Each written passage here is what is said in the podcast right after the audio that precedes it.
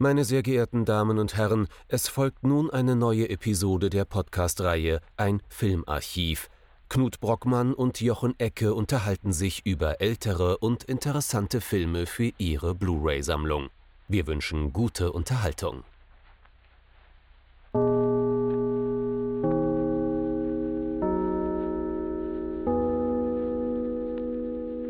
Hallo Knut.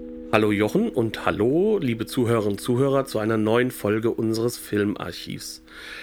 Wir reden heute über einen ganz großen Klassiker, der auch andere Filmemacher durchaus inspiriert hat, nämlich über einen Film, der dann sogar weitere Klassiker hervorgebracht hat als Remakes. Was haben wir uns denn angeschaut? Wir haben uns angeschaut Invasion of the Body Snatchers oder wie üblich einigermaßen dämlich auf Deutsch die Dämonischen von Don Siegel aus dem Jahr 1956. Und das ist ein Film, der durchaus auch einen der ganz großen Horrorklassiker der 70er Jahre nicht nur inspiriert hat, sondern wirklich als Vorlage gedient hat. Und Spoiler, wir werden über dieses Remake demnächst auch sprechen. Aber heute bleibt es erstmal beim Original.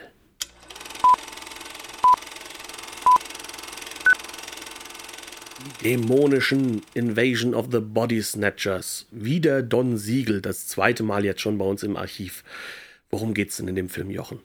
Becky Driscoll, gespielt von Dana Winter, war lange Zeit weg. Ähm, sie war in Europa unterwegs, wahrscheinlich auch nicht alleine etliche Jahre lang und jetzt kehrt sie wieder in ihre Heimatstadt, ein kleines, verschlafenes Wasp-Nest, ein Wespennest, in, in den USA äh, zurück und trifft dort äh, auf ihre ehemalige Flamme. Das ist Dr. Miles Bennell, gespielt von Kevin McCarthy. Man hört schon, Dana Winter, der begegnen wir später in etlichen Filmen wieder, aber schon an der Besetzung merken wir, das ist eindeutig ein B-Film, ja, nicht unbedingt die A-Liste ähm, an Darstellern. An Dr. Bennell oder Dr. Banal, wie es wahrscheinlich im Namen so ein bisschen angelegt ist, werden immer wieder Berichte rangetragen. Irgendetwas scheint in dieser kleinen Stadt namens Santa Mira oder Santa Mirror wie ein Spiegel nicht zu stimmen. Äh, etliche Leute berichten, dass ihre nähesten Anverwandten, ihre Freunde sich seltsam verhalten, dass sie nicht sie selbst zu sein scheinen. Und was am Anfang so ein bisschen als äh, kleiner psychologischer Tick, als so eine Massenhysterie abgetan wird, auch von Miles Bennell, stellt sich so immer im Verlauf des Films als das exakte Gegenteil dar. Um genau zu sein, äh, die Außerirdischen sind da. Sie verwandeln sich, das sind so seltsame Pflanzensporen und sie verwandeln sich äh, in die Einwohner dieser Kleinstadt und die Originale, ja, verschwinden. Die Originale verlieren sich sozusagen in der Kopie, die genau so die Erinnerungen, die Erinnerungen bleiben erhalten, ähm, Teile der Persönlichkeit bleiben erhalten, aber ganz wichtig, die Individualität geht flöten und ähm, die Emotionen gehen flöten. Wir befinden uns also ganz deutlich in den 50er Jahren, denn das ist natürlich eine Angst, die kommt von außen auf die USA zu.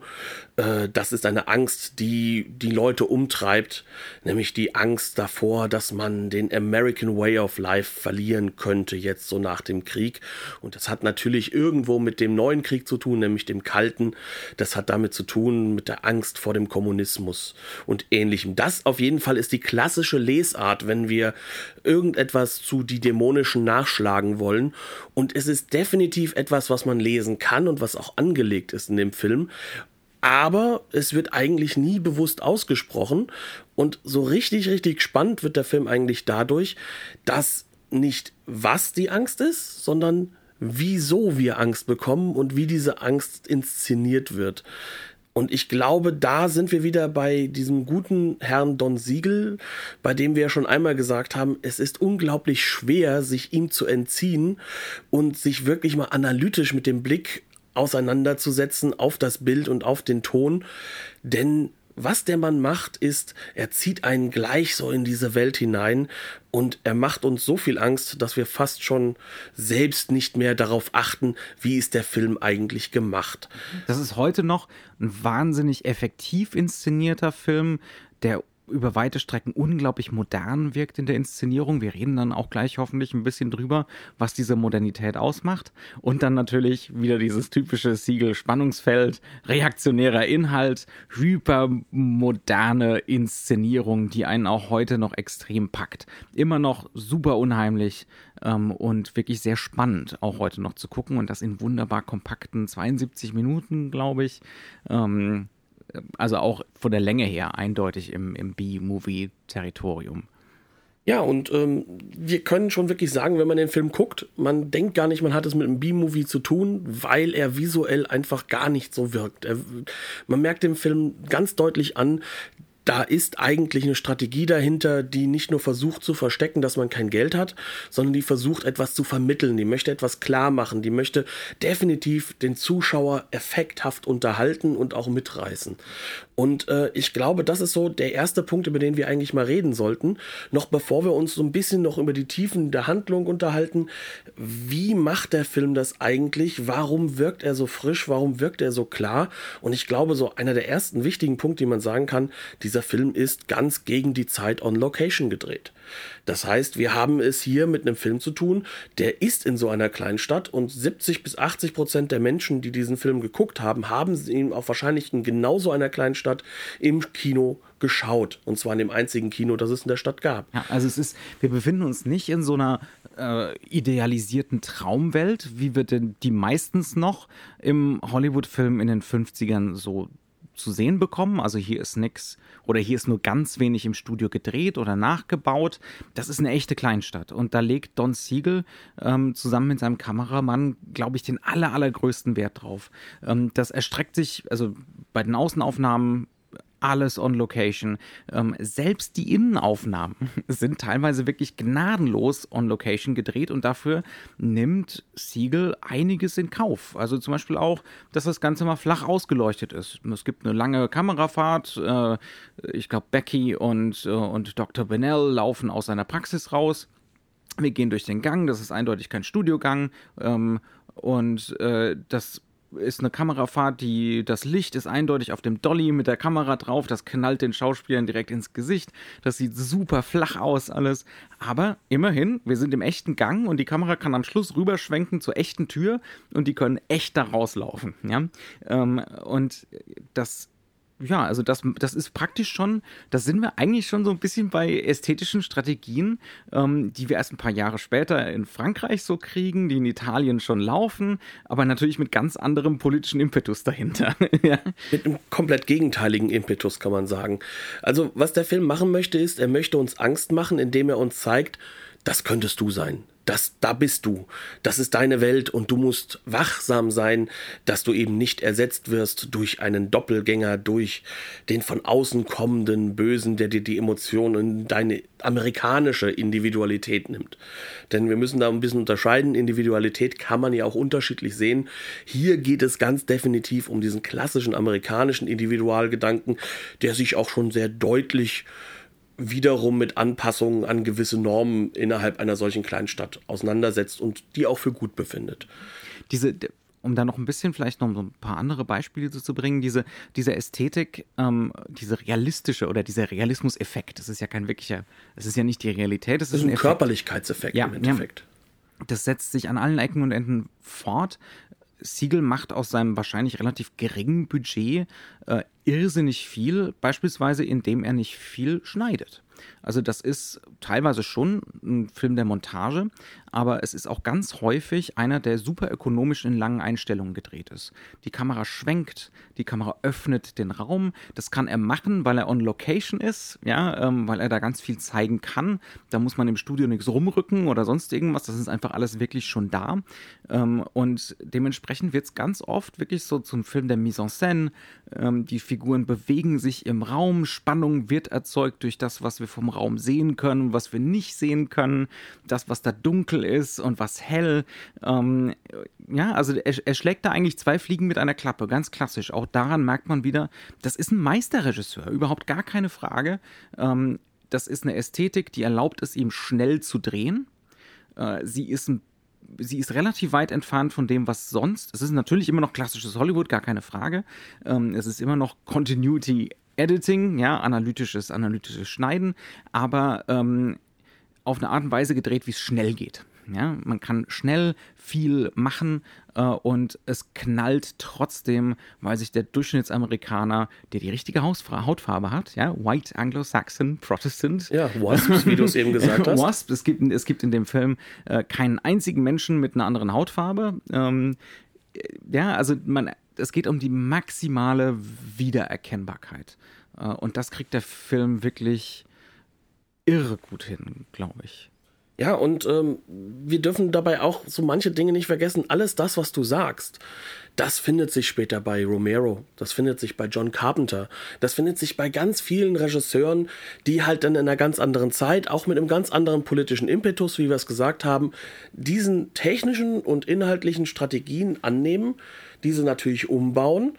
Und ähm, ich greife vorweg, auch bei dem Herrn Kaufmann mit Invasion of the Body Snatchers aus den 70er Jahren ist das etwas, was definitiv auch Teil seiner Idee ist, was er mitgenommen hat. Im Gegensatz zu der politischen Message, die durchaus ambivalent bis reaktionär hier zu sehen ist und wo wir sagen können, selbst wenn der Schauspieler von Mr. Bennell äh, Kevin McCarthy heißt, heißt das noch lange nicht, dass hier die McCarthy-Ära mit äh, dem, der Hatz gegen alles, was irgendwie sozialistisch sein könnte, hier sozusagen zu einem Gegenpol gefühlt hätte oder eine Gegenantwort, obwohl Hollywood durchaus jemand, äh, also ein Ort war, an dem man das besonders gesucht hat, sondern dieser Film ist durchaus auf der Seite des guten, rechtschaffenen Amerikaners, der sich davor doch zu hüten hat, sozialistische Gedanken in sich zuzulassen. Aber McCarthy ist natürlich trotzdem ein sehr sprechender Name. Mit Sicherheit auch nicht zufällig ja, ausgewählt. Der Schauspieler heißt so, also ja, man kann es nicht ändern. Aber ja. Ach Quatsch, ist ja nicht die Figur. Ich, ich rede wieder dämliches Zeug. Ich würde sagen, wir lassen einfach jetzt Knut weiterreden. Quatsch. Und, äh, und ich verschwinde einfach mal aus dem. Ra ja, ähm, ja, es ist. Wir müssen dazu sagen, wir zeichnen dies zu später Stunde auf.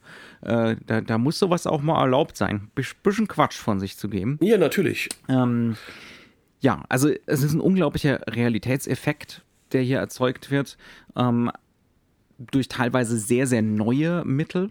Äh, mir fallen da auch diverse Parallelfahrten teilweise aus dem Auto ein. Ähm, wenn Siegel mal eine Rückpro machen muss bei Autofahrten, dann muss es zumindest so ambitioniert sein, dass wir am Ende vor dem Garagentor ankommen und die nächste Figur steht schon vor der Garage, ja, damit wir wirklich diesen Anschluss wieder an die materielle Realität haben. Das findet im klassischen Hollywood fast nicht statt. Ja, also da haben wir Autofahrt mit Rückpro, Schnitt, äh, wir kommen an der Garage an. Ja? Und Siegel muss immer diese Verbindung haben. Also da geht jemand wirklich super ambitioniert vor, bis ins kleinste Detail, kann man wirklich nicht anders sagen, ähm, um die Effekte zu erreichen. Andererseits, Siegel ist ja so ein bisschen auch so ein Scharnierregisseur, der wirklich im ganz klassischen Hollywood, trotz, also im ganz im späten klassischen Hollywood noch angefangen hat, ähm, am Anfang so ein paar Noirs gedreht hat beispielsweise. Und diese Ästhetik trägt er hier auch rein, oder? Ja, und das ist halt eben genau das, was für ihn so das Effekthafte in dem Kino ist. Und da kommt auch so ein bisschen dieser Montagecharakter mit rein. Denn wenn es ihm wichtig ist, wenn wir sozusagen unseren Schockeffekt haben sollen oder wenn es richtig unheimlich werden soll, dann bricht er nämlich genau mit dieser klassischen Strategie. Dann geht er hin und setzt ein Bild ein, das ganz, ganz klar Noir-Elemente hat, wo die Ausleuchtung ganz klar auf Brüchigkeit setzt, wo wir definitiv halt auch so Elemente drin haben, dass dass der Vordergrund ganz radikal genutzt wird.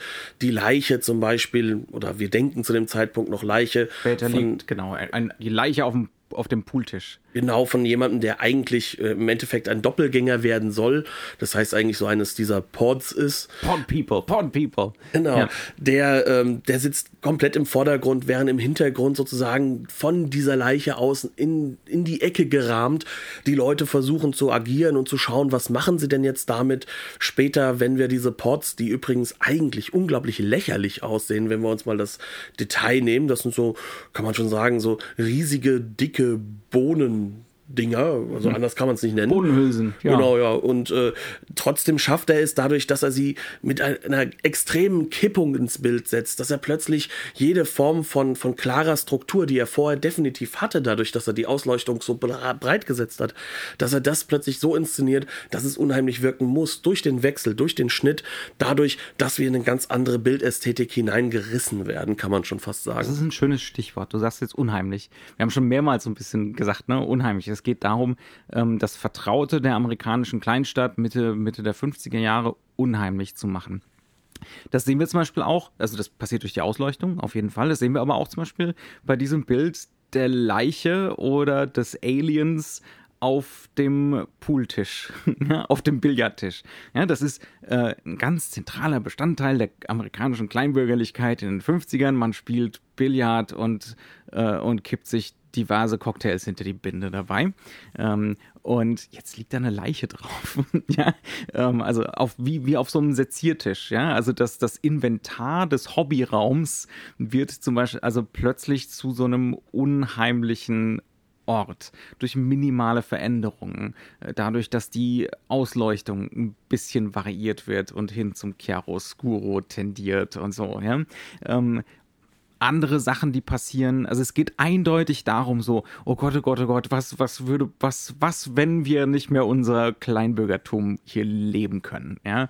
ja. Stell dir mal vor, es ist Samstagabend, du kommst im Country Club an, normalerweise ist der Laden knackvoll und jetzt ist da niemand wäre das nicht wahnsinnig unheimlich. Ja? Es geht vor allem um diese Rückzugsräume, die im Endeffekt die Räume sind, in denen man durchaus halt auch mal ein bisschen Freiheit zeigen darf, in denen man aus seinen Normen halt auch ein bisschen ausbrechen darf. Und diese Räume werden jetzt sozusagen zerbrochen. Also diese Ports befinden sich ja auch in einem, kann man schon sagen, so einem Wintergarten. Ne? Auch das ist natürlich ein Raum des Hobbys und ein Raum der Freiheit. Und ähm, das ist so etwas, was immer wieder besetzt wird ähm, und was sozusagen diese Rückzugsräume innerhalb der gewollten, richtigen, braven Norm wieder aufbricht und zerstört. Und das ist so einer dieser Aspekte, die halt eben diesen Angstcharakter ausmachen. Plus natürlich, wie wird man denn plötzlich zu diesem anderen Wesen, indem man schläft? Also indem man sich weggibt und die Kontrolle verliert über sein Auf, äh, Auftreten, über sein Dasein, über das, was man tut. Schlaf ist auf der einen Seite der absolute Rückzugsraum für einen Menschen. Der Schlaf, der Vernunft gebiert genau. Albträume. Ja. Und, und auf der anderen Seite ist aber Schlaf auch eben genau dieser Raum, in dem man die Kontrolle über sich verlieren kann. Nicht umsonst ist eines der unheimlichen Dinge überhaupt der Schlafwandler. Das kennt man ja auch zum Beispiel aus der deutschen Literatur sehr stark. Mhm. Und ich denke, wenn wir das hier in diesem Film betrachten, dann haben wir hier sozusagen so eine, so eine Doppeldeutigkeit, denn der Film versucht das Amerikanische zu retten. Ne? Das ist, wir dürfen nicht vergessen, es ist eine Kleinstadt. Es ist so im, im Teil von, von der Kornkammer Amerikas. Also dort sind die hart arbeitenden Farmer, die dafür sorgen, dass es allen Menschen drumherum gut geht. Und was ist jetzt der Fall? Jetzt kommt plötzlich die böse, die schlechte, äh, ähm, das gleichgeschaltete, die, ja. die böse Hülsenfrucht. Ja, ja und, ja. und äh, sie soll verteilt werden von genau diesen gleichen Leuten. Das ist ähm, ein, ein Film, der uns Stück für Stück die Sicherheiten nimmt und spätestens an dem Punkt seine Kippung erreicht, indem wir merken, dass selbst die Polizei schon anders ist. Also genau das, was uns am meisten schützen sollte und als normalerweise auch am meisten schützen wird. Wir dürfen nicht vergessen, wir haben es hier mit einem Film zu tun, der in einer Welt spielt und auch mit einer Welt spielt, die uns heute, glaube ich, schon durchaus fremd ist, gerade hier als Europäer, und die uns auch zu einem Punkt bringt, dass man sagen kann, das sind genau diese Amerikaner, die heutzutage im Bible Belt sehr zurückgezogen und erzkonservativ sind. Du hast so schön gesagt, damals war das noch ein bisschen anders. In den 30er Jahren ja. waren da so einige Sozialisten unter diesen Menschen. Absolut. Also da gab es durchaus äh, so im mittleren Westen und in, in diesem Bible Belt äh, durchaus gab es da Bauern, Farmer mit kommunistischem Parteibuch. Das war alles andere als selten. Und das war auch schon damals eine konkrete Angst. Ja? Also, die, dass die Möglichkeit besteht, dass eine kommunistische Revolution oder eine sozialistische Revolution in den USA von diesen Staaten ausgehen könnte. Ja, das klingt heute vielleicht so ein bisschen lächerlich oder so, ähm, aber, aber das war da, also zumindest in den 20ern und 30ern, das hat sich natürlich mit, mit dem Ende der, der Great Depression äh, dann auch gewandelt, aber ähm, das war eine berechtigte Angst, die, die eine Weile lang so um sich ging. Und die noch immer rekurriert wird in diesem ja, Film. Ja, auf eine, auf eine, gewisse Art und Weise, ja. Ähm, anderes Beispiel noch, wie hier so mit amerikanischen Ängsten gespielt wird, das Auto. Es geht oh, auch ja. immer wieder um Autos in diesem Film äh, und um die Möglichkeit der Flucht mit dem Auto. Also das ist so ein amerikanischer Urmythos. Ne? Ich kann mich ja eigentlich immer jederzeit in mein Auto setzen und einfach wegfahren. Und dann bin ich halt weg und dann fange ich halt woanders von vorne an und habe dort dieselben Chancen wie überall und äh, wenn ich mich wenn ich mich nur anstrenge, dann läuft der Laden in diesem Film gibt es seltsamerweise kein Entkommen mit dem Auto. Das wird nur so bedingt begründet, aber es wird explizit so ausgesprochen. Ja, wir kommen hier mit dem Auto nicht weg. Und das Auto wird auch zum Beispiel in einer, an einer Stelle, in einer Szene, ähm, fast schon so zur Falle. ja, also ähm, da kommen, äh, kommen Becky und äh, Dr. Bennell an der Tankstelle an und es ist nicht klar, ob das Tankstellenpersonal schon ersetzt worden ist und äh, das Ganze wird mit so inneren Rahmungen mit den Fenstern vom Auto schon so erzählt. In dem Sinne, ja, dass das Auto jetzt hier dieses Freiheitssymbol eigentlich zur Falle werden könnte. Und auch hier wiederum der Bruch hin zum Noirigen mit der, mit diesen ganz klaren Rahmungen, mit diesen, mit diesen Verengtheiten. Das heißt also, auch hier das Auto wird nicht besetzt in der Normalität, wie der Hauptfilm gedreht ist, gefühlt, sagen wir mal, Hauptfilm mit Anführungszeichen, sondern es ist wiederum ein Noir-Charakter. Und damit wird das Auto selbst zur Psychologie, weil wie wir ja schon ein paar Mal gesagt haben, Film Noir verlagert die Psychologie der Menschen nach außen in das Umfeld, in dem sie sich bewegen. Und das macht der Film nuanciert an ganz speziellen Stellen und nur da kann man sagen, weil das sind dann die Räume, in denen die Norm zerstört wurde. Also in dem Sinne kann man schon sagen, ähm, selbst wenn das letzten Endes doch sehr offen bleibt, wie man diese Gleichschaltung interpretieren sollte, ob das jetzt Kommunismus ist oder irgendwas anderes. Aber im, im Kern ist das schon ein reaktionärer Film, der eine ungeheure Angst davon, also als Effekt transportieren will, die Angst davor, diese Kleinbürgerlichkeit, aber auch die, den Individualismus und die Freiheit zu verlieren. Die Möglichkeit, zumindest die Möglichkeit, sich ins Auto zu setzen. Man macht es ja nicht, aber die Möglichkeit, sich ins Auto zu, zu setzen und einfach abzuhauen. Ähm, das heißt also, eigentlich ist das kein, das ist kein Science-Fiction-Film. Ja? Der wird manchmal Nein. so gerne in dieser, in dieser Welle von äh, paranoiden Science-Fiction-Filmen in den 50ern so ein bisschen verortet, aber eigentlich ist das Schauerromantik. Ja, das ist, das ist Gothic. Ähm, genauso wie die Original-Gothic oft genug ein relativ reaktionäres Genre war, das immer fasziniert war von der Subversion, aber am Ende muss das Monster sterben, ja, äh, muss, äh, muss das, was irgendwie transgressiv ist, weg. Ähm, ganz ähnlich verhält sich der Film. Aber er ist definitiv fasziniert vor allem von einem so ein Schlüsselmotiv der Schauerromantik, des Gothic. Und das ist der Doppelgänger. Der Doppelgänger ist das zentrale Motiv. Das ist natürlich schon gegeben in dem Horror, was passiert. Wir werden ersetzt. Aber bevor wir ersetzt werden, ist es ja schon so, dass wir im Kern sozusagen eine Transformation durchmachen. Das ist der eine Aspekt, der dabei wichtig ist, dieser Transformationsaspekt. Auf der anderen Seite macht der Film ja durchaus klar, dass wir ja eigentlich trotzdem dann dieses andere sind. Sprich, der Doppelgänger ist natürlich eine Spiegelung. Wir sind also wirklich in Center Mirror. Wir haben es hier mit Spiegelungen, mit internen Dingen von uns zu tun, die wir eigentlich nicht sehen wollen, die wir eigentlich nicht herauslassen wollen. Aber sie sind ein Teil von uns. jeder von uns hat das Potenzial, sich am Ende doch als totalitärer, wenn es sein muss, als Kommunist oder als Space Alien zu entpuppen, ja, das, der, und, und gnadenlos gegen den amerikanischen Traum zu gehen. Ja, also das ist das, woran der Film sich abarbeitet und wovon er auch zu einem ordentlichen Teil fasziniert ist, das zu imaginieren, sich das vorzustellen und zu zeigen, wie wäre das. Es gibt da so eine, eine fantastische Szene am Dorfplatz, wo äh, in, in, so einer totalen, alles ganz individuelles Treiben ist. Jeder ist unterwegs, es sieht aus wie eine ganz normale Kleinstadt und dann ertönt irgendwie ein Signal und plötzlich sind alle gleichgeschaltet. Ja, und plötzlich kommen alle zusammen äh, in der Mitte des Platzes und es werden die Pods verladen. Ja, also davon ist der Film unglaublich fasziniert. Ja, das zu sehen, sich das vorzustellen und sich das auch mit dem Publikum zusammen, so den, den Schauer abzuholen, den Frisson davon abzuholen, ähm, darf natürlich nicht bleiben, das ist klar. Wobei man da sagen muss, darf es nicht bleiben oder darf es nur in der Form, in der der Film dann veröffentlicht wird, nicht bleiben?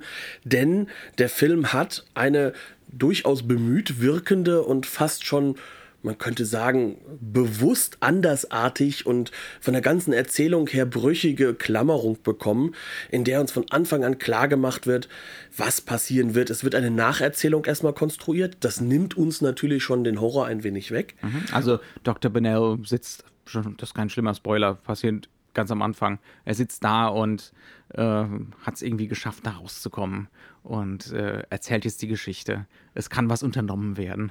genau, und ähm, der Film endet im Endeffekt wiederum in dieser Klammer, während wir vorher eigentlich ein fast fatalistisches Ende hätten haben können. Wir werden wieder einmal jetzt doch spoilern.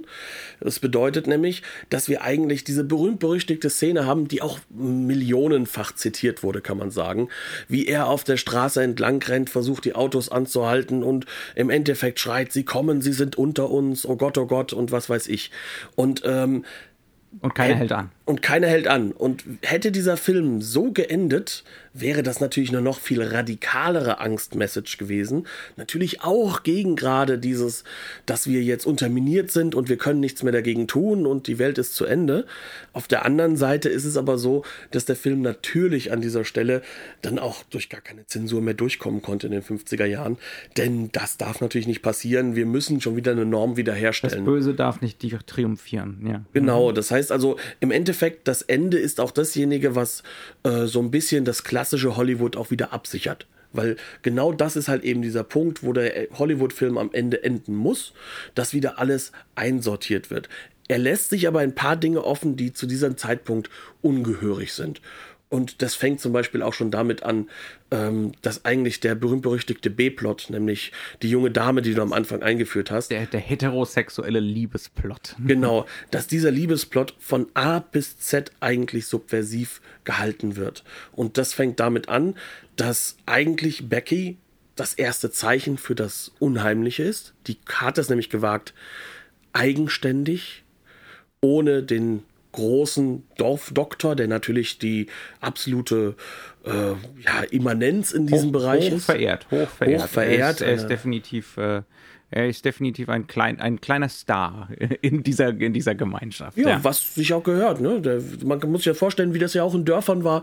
Der Pfarrer, der Arzt und der Bürgermeister mhm. sitzen abends zusammen und entscheiden über die Schäfchen. Mhm. Und so, so ein bisschen ist er halt auch von der Art und Weise her. Und sie hat sich gegen ihn entschieden und ist halt einfach nach Europa gereist. Hat jahrelang. Sich, jahrelang hat sich, hat sich einfach in diese, in diese komische Welt da begeben. Also weg aus dem, aus dem Ort, der eigentlich der richtige ist für sie und der auch der richtige für sie sein muss. Und diese Liebesgeschichte ist im Endeffekt so gestaltet, dass er jetzt erst die Chance hat, wieder an sie heranzukommen. Alleine das, diese Struktur sagt, diese Frau ist sehr eigenständig. Sie ist eigentlich eben nicht das, was sie sein sollte. Und sie wird erst quasi in diese Rolle der Damsel in Distress hineingedrückt über den Film hinweg. Aber der Film will das unbedingt, dass sie das da ist landet. Der Punkt. Er, er, ist auch wieder, ne? Am Anfang haben wir auch wieder das Spiel mit, äh, mit dem wohligen Schauer.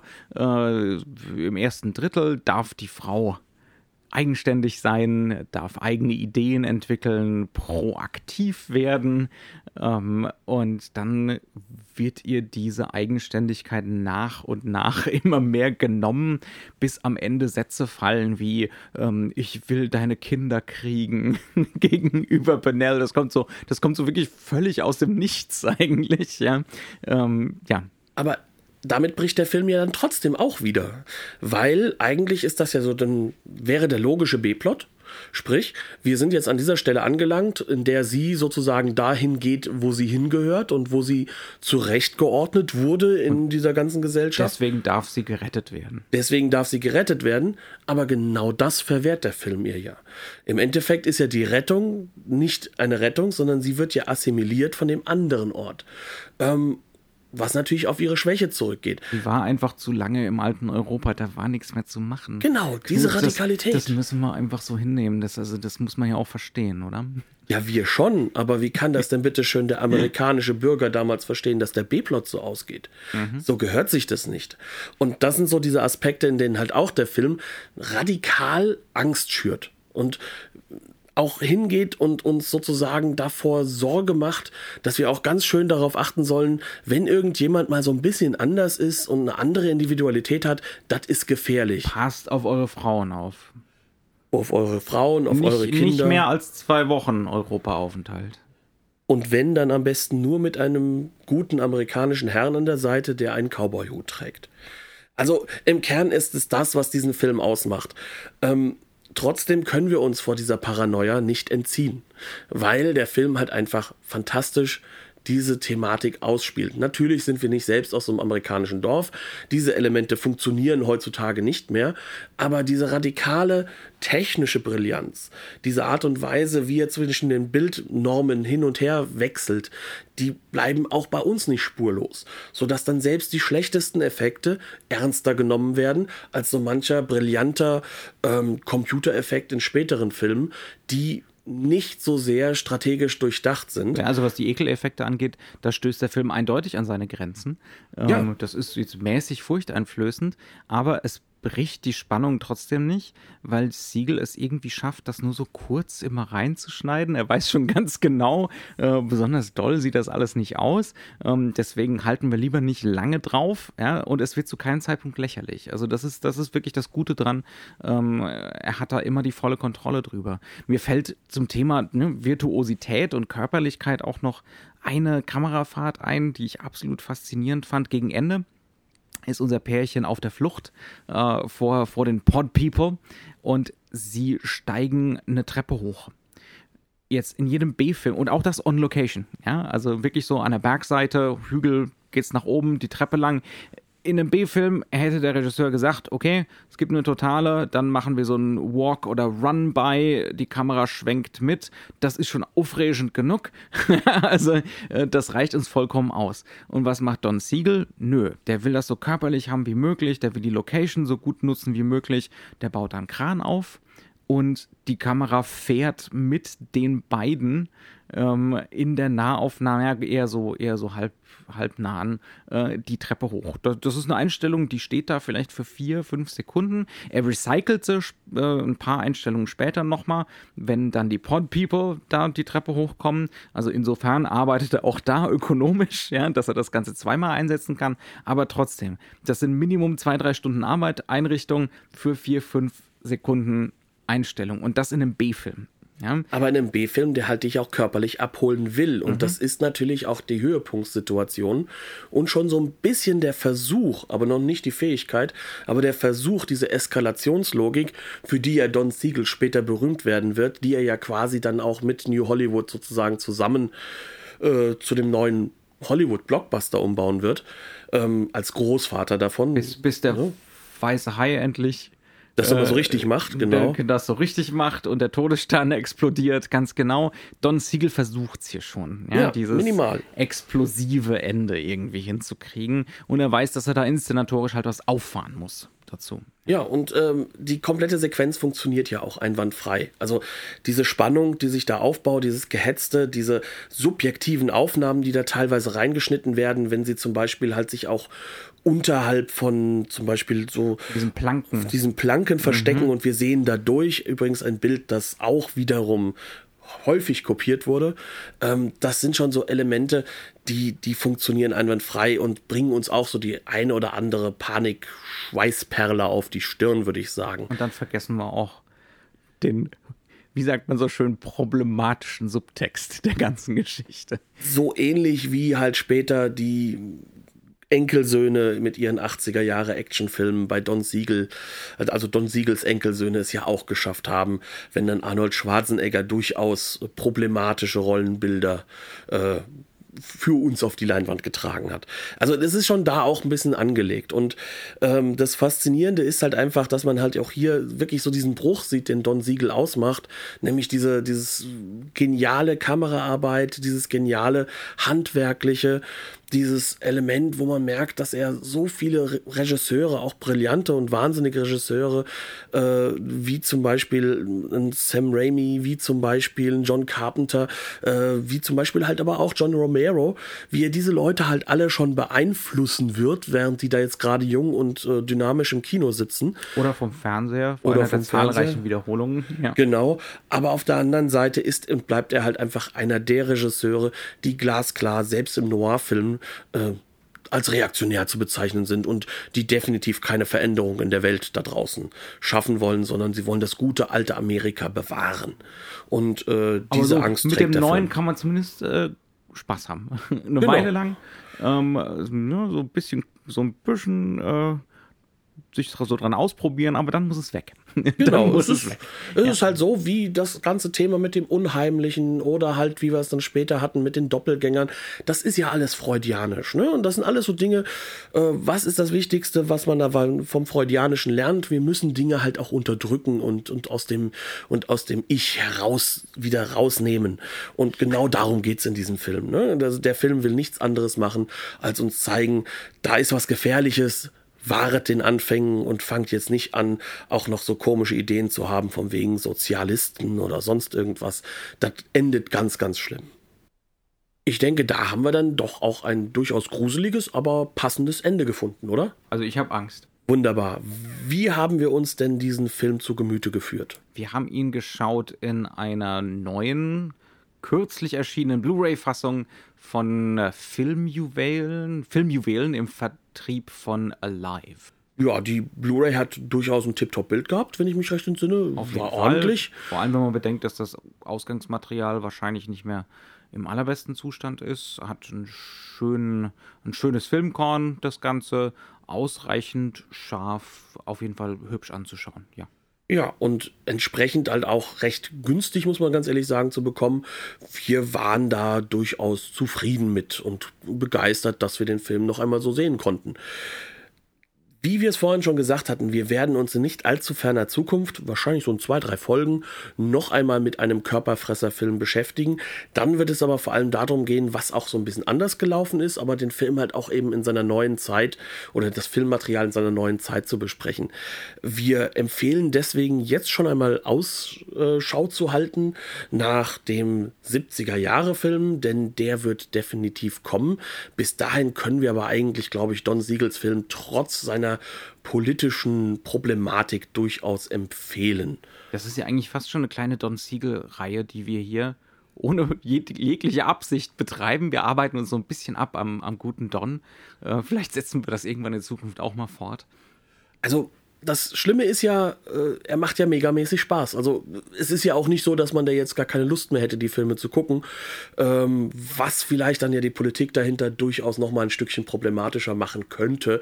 Aber das ist ja auch das Interessante daran, wenn man sich gerade mit Filmen in ihrem zeitlichen Kontext beschäftigt, dass man halt auch genau diese Themen halt so ein bisschen mit ansprechen kann. Ich denke, damit können wir sagen, Dankeschön, dass ihr euch das angehört habt. Ähm, wenn ihr eine ganz andere Meinung habt, zum Beispiel denkt, dass die Dämonischen durchaus äh, positiv gegenüber dem Sozialismus stehen oder wenn ihr der Meinung seid, dass wir den Film viel zu schlecht betrachtet haben, dann könnt ihr uns das gerne schreiben, könnt uns gerne auch ein bisschen Feedback geben. Ihr findet uns auf Twitter, ihr findet uns bei Facebook und äh, ihr könnt auch und dürft gerne eine Bewertung welcher Art auch immer auch gerne mit kritischen Impetus auf iTunes hinterlassen. Das hilft uns einfach sehr, wenn wir da so ein bisschen Informationen und Feedback bekommen und bringt uns dazu, dass wir halt auch uns vielleicht ein wenig noch entwickeln können und vielleicht auch gucken können, was wir denn sonst noch so an Filmen besprechen, die auch euch interessieren könnten. Wir nehmen, auch, wir nehmen auch durchaus Wünsche entgegen. Also um genau zu sein, werden wir in einer der nächsten Folgen auf einen solchen Wunsch eingehen. Wir können natürlich nicht garantieren. Äh, Deswegen nennen wir, wir den Namen des Films auch noch nicht, aber ja, ähm, das machen wir auch gerne, denn manchmal will man ja auch mal einen Film kennenlernen, den man selbst noch nie gesehen hat und das ist ja auch durchaus spannend. Auf jeden Fall. Das heißt, wie gesagt, keine Garantie, dass wir es dann auch zwangsläufig machen, aber wenn es uns gut in den Kram passt, ähm, wieso auch nicht? Eben. Und deswegen bleibe ich dabei und sage herzlichen Dank fürs Zuhören. Wir hoffen, ihr werdet das nächste Mal auch unseren Podcast herunterladen oder online hören, uns also gewogen bleiben und bis dahin sage ich Tschüss und auf Wiederhören. Bis zum nächsten Mal.